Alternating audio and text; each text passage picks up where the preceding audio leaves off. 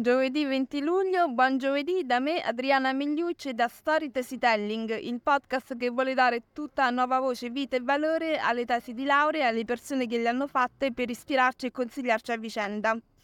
E sto registrando in realtà la settimana prima, sono a Largo d'Onorione in attesa di fare la festa del bel sapere, invitata dal municipio della zona e sono qui in compagnia di una delle protagoniste di oggi che ho subito captato perché non è di Roma, di San Felice Circeo e quindi invece di farla ritornare con questo caldo a Roma, avendo una tesi molto interessante, gli ho detto sfidiamo il traffico di Roma, sfidiamo i rumori e cerchiamo di eh, ascoltare questa bella storia. Buongiorno Yvonne Lanziusi. Lanzi, Yvonne Lanzuisi.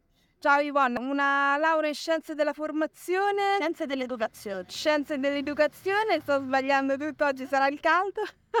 in scienze dell'educazione a Roma 3 e un percorso so, abbastanza complicato, tormentato per farlo conciliare con il resto della vita. Partiamo un attimo dall'inizio, tu e scienze dell'educazione perché? Allora, io uh, sono un ex caso di abbandono scolastico perché in realtà io ho lasciato la scuola a 16 anni quindi prima ancora di intraprendere il percorso universitario mi sono dovuta riprendere il diploma e mi sono regolarmente iscritta al quinto anno con le diciottenni, a 24 anni che sono andata a scuola, ho fatto la gita, il MACP 100, tutto. Mm. E, e quindi è arrivato questo percorso come educatrice perché sono stata ispirata da una professoressa che ho incontrato proprio in questo anno in cui ho frequentato il quinto anno, che mi ha molto spronato a intraprendere l'università, e mh, mm, lei mi ha consigliato un percorso nell'insegnamento, poi ovviamente uno va avanti e scopre altre strade, però più o meno siamo sempre in ambito formativo educativo e infatti le ho anche fatto una dedica proprio all'inizio della mia tesi, è una delle persone a cui ho dedicato la mia tesi. Che bello, che bel rapporto. E mh, mm, scienze dell'educazione a Roma 3, come mai avevi scelto quella università? Perché tra, varie, tra, i vari atenei che ci sono a Roma mi è parsa quella più organizzata, anche più pratica, sia per dove stava la mia facoltà, perché stava vicino Termini, io dovendo, dovendo prendere il treno era, era, molto a portata di mano, quindi l'ho, l'ho, scelta principalmente per questo e poi mi sono trovata bene però anche per altri motivi, con i professori, con l'organizzazione, insomma si è rivelata poi essere la scelta migliore. Bene, bene, sono proprio contenta. Quindi il ritornare a scuola era stata una tua scelta? Sì, voluta. È stata una mia scelta perché io prima di riprendere gli studi sono comunque diventata mamma perché io ho due figli, uno di quasi 12 anni e una di 10 e a 22 anni li avevo tutti e due e in un periodo in cui non riuscivo a trovare lavoro proprio in virtù di questo mio essere mamma perché all'epoca purtroppo era a quanto pare un punto a sfavore, sì, e ho detto vabbè, sai che c'è, provo a riprendere gli studi anche perché ho sempre avuto il, il, rimorso, il rimpianto per aver lasciato la scuola perché poi ero bravissima, avevo la media del 9, non è che andassi male, insomma. Mm-hmm. E quindi ci ho provato un po' per gioco. E poi proprio perché ho incontrato questa professoressa che mi ha aiutato a fare gli esami integrativi perché io venivo dal liceo classico e invece ho scelto il liceo scienze umane. Quindi, insomma, vedendo che ce la facevo e prima ce l'ho fatta con gli esami integrativi, poi ce l'ho fatta con il diploma, lei mi ha spronato verso l'università e ho detto sai che c'è, proviamo poi provo un anno, se proprio non ce la faccio, amen. E invece, eh, ridendo e scherzando, ci sono riuscita. Lavorando nel contempo? Lavorando nel contempo. Il, il mio impegno lavorativo fisso e full time è arrivato, diciamo, alla fine del primo anno d'università e non l'ho potuto rifiutare perché in, in, quel periodo il mio ex compagno, che sarebbe il papà dei miei figli, aveva perso il lavoro. Quindi uno dei due doveva lavorare per forza. E quindi ho, ho detto, vabbè, eh, purtroppo il lavoro non, non posso, è, è, un'opzione che non posso, non posso rifiutare. Eh, proveremo a portare avanti anche l'università e ci sono riuscita. A volte magari non benissimo perché ci sono stati periodi difficilissimi, però sì, anche lavorando. Gli esami più tosti? Ma in realtà di esami tosti ne ho avuti pochi perché il corso di laurea che ho scelto mi è piaciuto molto, quindi se ti devo dire che ho sentito la fatica dello studio, no. La fatica è stata più che altro la mancanza di tempo, perché ho studiato principalmente di notte. Gli esami più tosti sono stati quelli più stupidi, tipo informatica, che è un esame proprio base che però, insomma, mi ha un po', mi ha un po' messa in difficoltà, statistica e linguistica. Linguistica l'ho fatto due volte, ho dovuto pregare il professore per farmi fare uh, l'esame all'appello subito dopo perché c'era il salto d'appello, ma se non avessi passato quell'esame non sarei rientrata nella borsa di studio, quindi mi ricordo di aver mandato una mail chilometrica, la prego, so, ho due figli, mi sono appena separata, e proprio piangendo, lacrime da coccodrillo, per riuscire a fare questo esame mi ha dato la possibilità, ho portato a casa un 22 che per me pesava come un 30, quindi no, ci sta, sì, certo. sì, sì. Ottimo, ottima determinazione. Man mano è arrivata la scelta della tesi. Sì. Hai scelto un argomento molto interessante, raccontaci un po', le minoranze etniche rom, raccontaci un po'. Allora, la mia tesi eh, è una tesi in pedagogia interculturale e nasce proprio, l'idea nasce proprio dopo aver fatto l'esame di pedagogia interculturale, mh, dopo il quale io dovevo scegliere il tirocinio. E il responsabile del mio tirocinio è stato poi anche il mio relatore. Il mio tirocinio, io quasi per caso mi sono imbattuta in questa associazione di Latina, eh, si chiama Associazione Culturale Zai Saman, che portava avanti in collaborazione con Focus, la Casa dei Diritti Sociali di Roma, questo laboratorio che si, si chiamava Nina Torna a Scuola. Quindi praticamente noi educatori dovevamo um, assistere, a- accompagnare questi bambini a scuola, assisterli nell'integrazione scolastica e insegnargli il tempo a scuola e tutto quanto. Bambini rom. Bambini rom, bambini di un campo rom di Latina ehm, di Borgo Bainsizza. Siccome io ho sempre avuto, come tutti, il pregiudizio, ah, gli zingari, tieniti i figli stretti che te li rubano, Dio ti rubano la borsa, Dio di qua, Dio di là, però avevo appena fatto questo esame di pedagogia interculturale, avevo preso 30 e lode, mi era piaciuto, mi aveva aperto la mente, ho detto, sai c'è, non posso aver preso 30 a un esame di pedagogia interculturale e poi avere il pregiudizio sullo zingaro, ho detto, no, vado a fare questo tirocinio mi sono innamorata talmente tanto della, della, cultura rom, di quello che ho visto all'interno dell'associazione e del mio tirocinio che ho deciso di farci poi tutta la tesi. Quanto è durato il tirocinio? Il tirocinio è durato, erano 250 ore che però io ho spalmato insomma nell'arco di 4-5 mesi perché lavoravo pure. Quindi c'erano giornate in cui magari, che ne so, lavoravo dalle 8 alle 2, poi finivo alle 2 e dalle 3 alle 6 andavo al campo per aiutarli a fare i compiti, oppure se lavoravo il pomeriggio, la mattina andavo a scuola, all'una e mezza uscivano da scuola, prendo la macchina. Accidenti che incastri!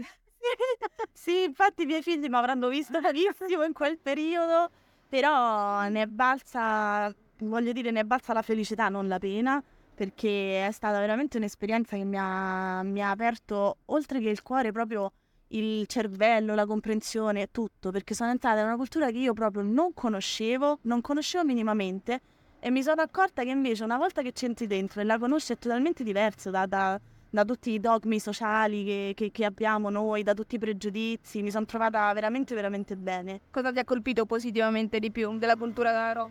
Quello che mi ha colpito positivamente è che la maggior parte dei, mh, delle persone appartenenti all'etnia rom non vogliono stare nei campi, sono obbligate dalla legge italiana a starci, perché la legge da, di questo si parla anche nella mia tesi.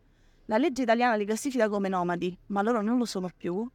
E, però in virtù di, de, della presunta tutela di questo nomadismo vengono messi in questi campi mh, di sosta e non gli viene data la possibilità di prendere magari un, so, una casa popolare o una casa comunale. Sono loro che devono dimostrare di avere lavoro, avere due, devono fare una trafila parecchio lunga per riuscire ad avere ad esempio una casa. Non è come dicono tutti, ah le case popolari hanno dato agli immigrati e agli zingari, no, non è così. E mi ha colpito tantissimo il fatto che loro, i bambini, hanno una voglia esagerata di andare a scuola perché loro hanno un, un percorso scolastico pregresso molto saltuario e altalenante. Quindi gli dà proprio un senso di appartenenza e di stabilità essere inseriti in una classe, andare sempre nella stessa scuola, affrontare i compiti quotidianamente, è, una cosa a cui loro rispondono veramente, veramente bene.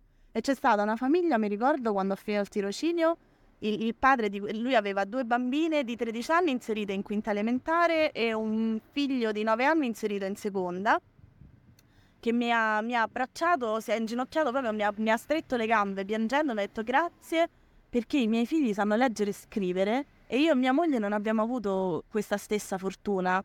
E là proprio ho detto, ho detto vedi, allora no, il, purtroppo... Impagabile come soddisfazione. Sì, sì, sì, infatti ho ancora un po' i brividi quando, quando lo racconto. E quindi vedi proprio la, la, gratitudine negli occhi delle persone è veramente, come hai detto tu, impagabile. Ci hanno fatto la festa quando abbiamo finito il tirocinio con tutte le canzoni romani, hanno preparato insomma le loro pietanze uh, tradizionali e sono persone che hanno veramente poco, cioè vivono in baracche eh, di Lamiera e di Eternit non hanno neanche il pavimento a terra, c'è la, c'è la terra, non hanno i servizi igienici in casa perché ci sono dei bagnetti chimici oppure c'è un unico bagno per 250 persone, la corrente arriva da un gruppo elettrogeno, insomma sono condizioni abitative veramente a- al limite, eppure non si sono fatti scrupolo di condividere con noi, di... veramente è stata una cosa che mi ha cambiato proprio, proprio la vita, il modo di pensare tutto. Quindi alla fine del tirocinio hai scelto tu di proporre questa tesi che si intitola proprio, te lo ricordi? Sì, sì, e chi se la scorda? Politiche di gestione delle minoranze etniche, il caso Rom. Perché ho parlato in generale, insomma, di, di che cos'è una minoranza etnica, quali sono le, le leggi specifiche in Italia e in Europa e poi ho portato come, come caso, caso, di studio eh, la, la realtà dei Rom in Italia. Quindi hai raccontato anche quello che avevi visto, hai fatto anche delle interviste a loro? Oppure... Il terzo capitolo. Siamo partiti dal primo capitolo, abbiamo fatto tutto un excursus storico della presenza dei Rom in Italia, che sono qui dal XIV secolo, non sono qui solamente dagli anni 90 come i media vogliono farci credere all'invasione degli zingari, non è così. Ci sono delle comunità stanziate già dal Medioevo, soprattutto a Napoli o nel nord Italia e poi nel secondo capitolo ho analizzato insomma tutte le leggi europee e poi italiane in merito le, alle minoranze etniche e in merito a come viene gestita la situazione dei Rom in Italia. Analizzando queste leggi tu in realtà ti accorgi che analizzi delle leggi che non ci sono perché non sono riconosciuti come minoranza etnica, quando invece loro hanno una propria provenienza eterogenea perché sono tante etnie insieme, però hanno una propria lingua, hanno un proprio percorso religioso, hanno un proprio sistema di valori, quindi andrebbero tranquillamente riconosciute come minoranze storiche e quindi potrebbero avere altri tipi di tutele.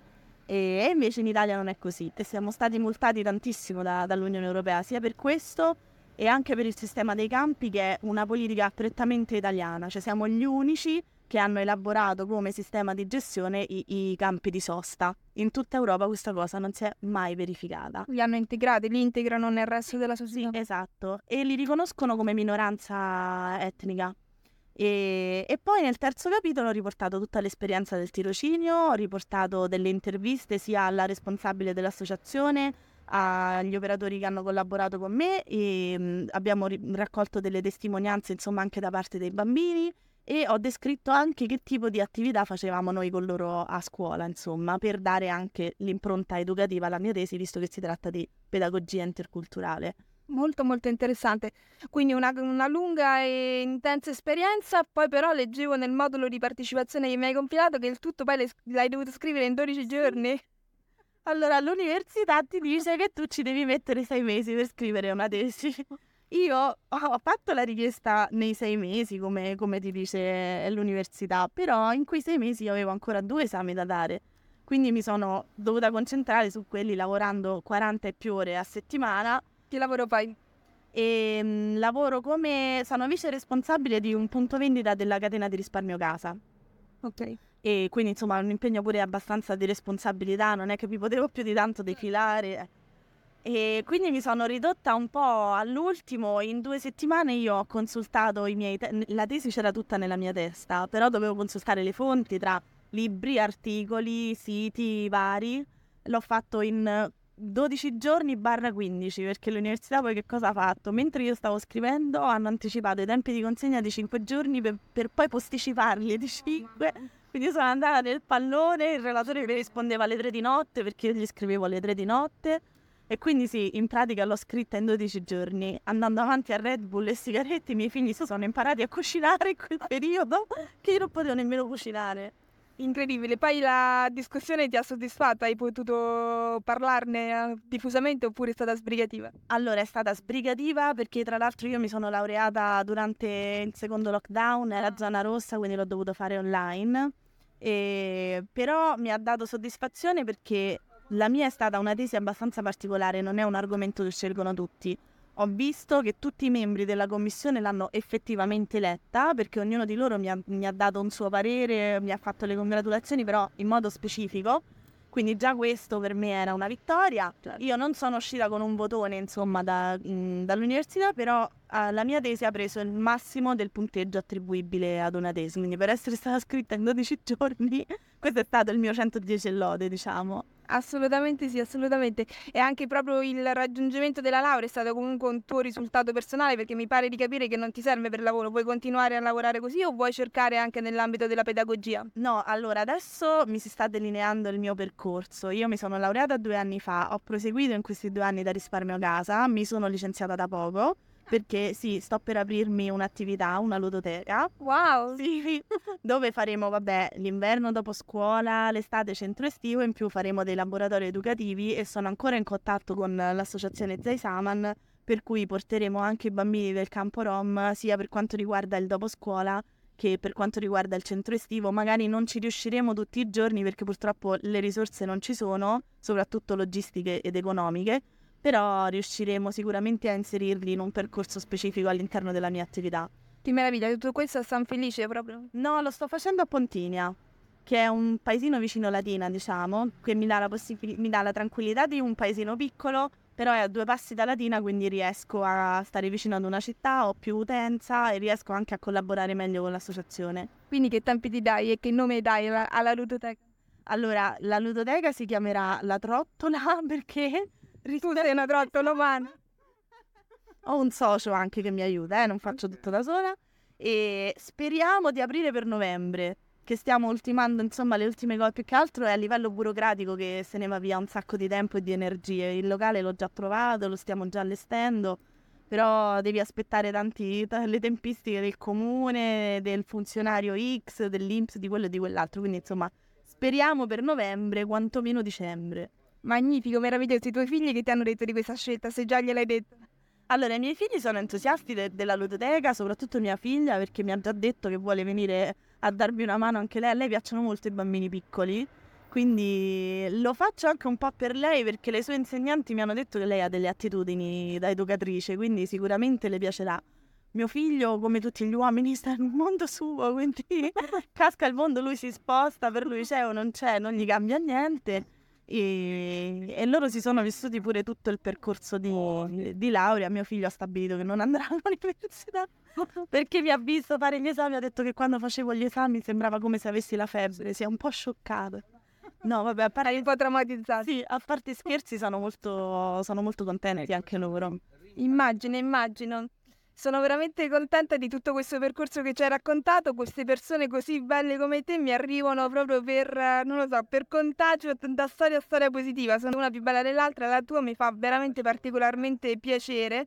Qua davanti a noi abbiamo questo cestino di eh, auguri di buona vita, te, lo, te, te li regalerei tutti quanti perché te li meriti tutti, però peschiamone una a vicenda. Vediamo un po', sono sicura che ora la tua tesi conquisterà un po' tutti quanti durante l'incontro. Chi ti capita? Vedi un po', apri un po' chi c'hai là. Allora, vediamo. Studierò, mi preparerò e un giorno verrà anche la mia occasione. È proprio per te. Auguri di buona vita da Abramo Lincoln, cioè proprio mi è capitato quello proprio mio. Assolutamente sì, quindi quella professoressa poi del liceo che, che ti ha detto in questo percorso universitario che ti ha cambiato la vita praticamente. Sì, lei ha anche assistito alla mia tesi, si è collegata in videochiamata per, per sentire la mia discussione, siamo ancora in contatto, è molto contenta, ma lei si è battuta veramente tanto per, sia per farmi entrare al liceo e farmi prendere il diploma e per sposarmi ha detto ah, vengo io a tenerti i figli però provaci almeno un annetto, provaci a fare l'università e, lei è stata proprio, io le ho detto sei stata come l'amor che muove il sole e le altre stelle, come direbbe Dante, perché lei è dantista, insegna italiano e latino, quindi figuriamoci. Secondo me ti manderà bambini a parlare ora nella biblioteca. Speriamo, speriamo. E io invece ti, io invece ti, mm, ti regalo Ecco, appunto, l'incontro tra due persone è come il contatto tra due sostanze chimiche, entrambe ne vengono trasformate. Lo diceva Carl Gustav Jung ed è una delle cose che mi fa veramente, mm, mi dà veramente un, sempre una, una voglia più, una carica in più di portare avanti questo podcast perché veramente incontrare persone come te, a me e credo anche alle persone che ci ascoltano, trasforma veramente qualche cosa dentro. Insomma, la tua è sicuramente una storia trasformatrice alle persone che per 3000 ragioni eh, della vita devono abbandonare la scuola, quindi che cosa consigli? Allora, io mh, mm, consiglio sempre di provare a riprendere, anche se sono passati 8 anni, 10 anni, 20 anni, non è mai troppo tardi, anzi il mio percorso io sono stata veramente contenta di aver lasciato la scuola a 16 anni e di averlo ripreso in età più adulta perché me lo sono proprio goduto, con una consapevolezza diversa, con una determinazione diversa. Certo, se avessi eh, rispettato i tempi giusti magari avrei avuto più possibilità, non ho potuto fare Erasmus, non ho potuto fare insomma tante cose che magari si possono fare a 20-25 anni. Però non è detto che poi non ti si possano aprire altri percorsi e l'università è un mondo bellissimo, anche se in Italia è difficile laurearsi perché non ti rendono la strada facile, proprio per quello che poi è ancora più bello, ti si apre la mente, non, non è tanto per gli esami che fai, ma per i legami che stringi, la consapevolezza che ti dà uh, a livello personale, a livello cult- culturale, a livello sociale, quindi provateci sempre, anche se siete, avete 30 anni, 32, 35, 55, provateci sempre perché no, ne vale sempre la pena, ne vale sempre la felicità. Ti, ti, ti approvo in pieno. Ivana, dove ti possono trovare se vogliono leggere la tua tesi, contattarti o quant'altro, o così, anche semplicemente mandarti un saluto? Allora, sicuramente su Instagram basta scrivere il mio nome e cognome e... Dillo, ridillo che prima lo sbaglio. Sì, Yvonne Lanzuisi. Yvonne si scrive con la Y, si scrive Yvonne. Contattatemi su Instagram tranquillamente, rispondo tranquillamente a tutti quanti. Ok, oppure anche su LinkedIn. E su LinkedIn, sì, sempre cercando Yvonne Lanzuisi, tanto io metto so facile, metto nome e cognome. Auguri di buona vita, veramente con tutto il cuore. Grazie per averci condiviso questa tua storia veramente piena di carica di vita. Grazie Yvonne, buon um, giovedì a tutti. Oggi siamo al cinquantesimo episodio di questa terza stagione perché ogni stagione va da agosto ad agosto. Tra poco ritornerò in spiaggia, ritornerò a prendere prede sulla spiaggia del Salento, ma abbiamo ancora qualche settimana qui nel caldo di Roma. Buon caldo a tutti, buon giovedì a tutti. Grazie Von. Grazie, grazie a tutti.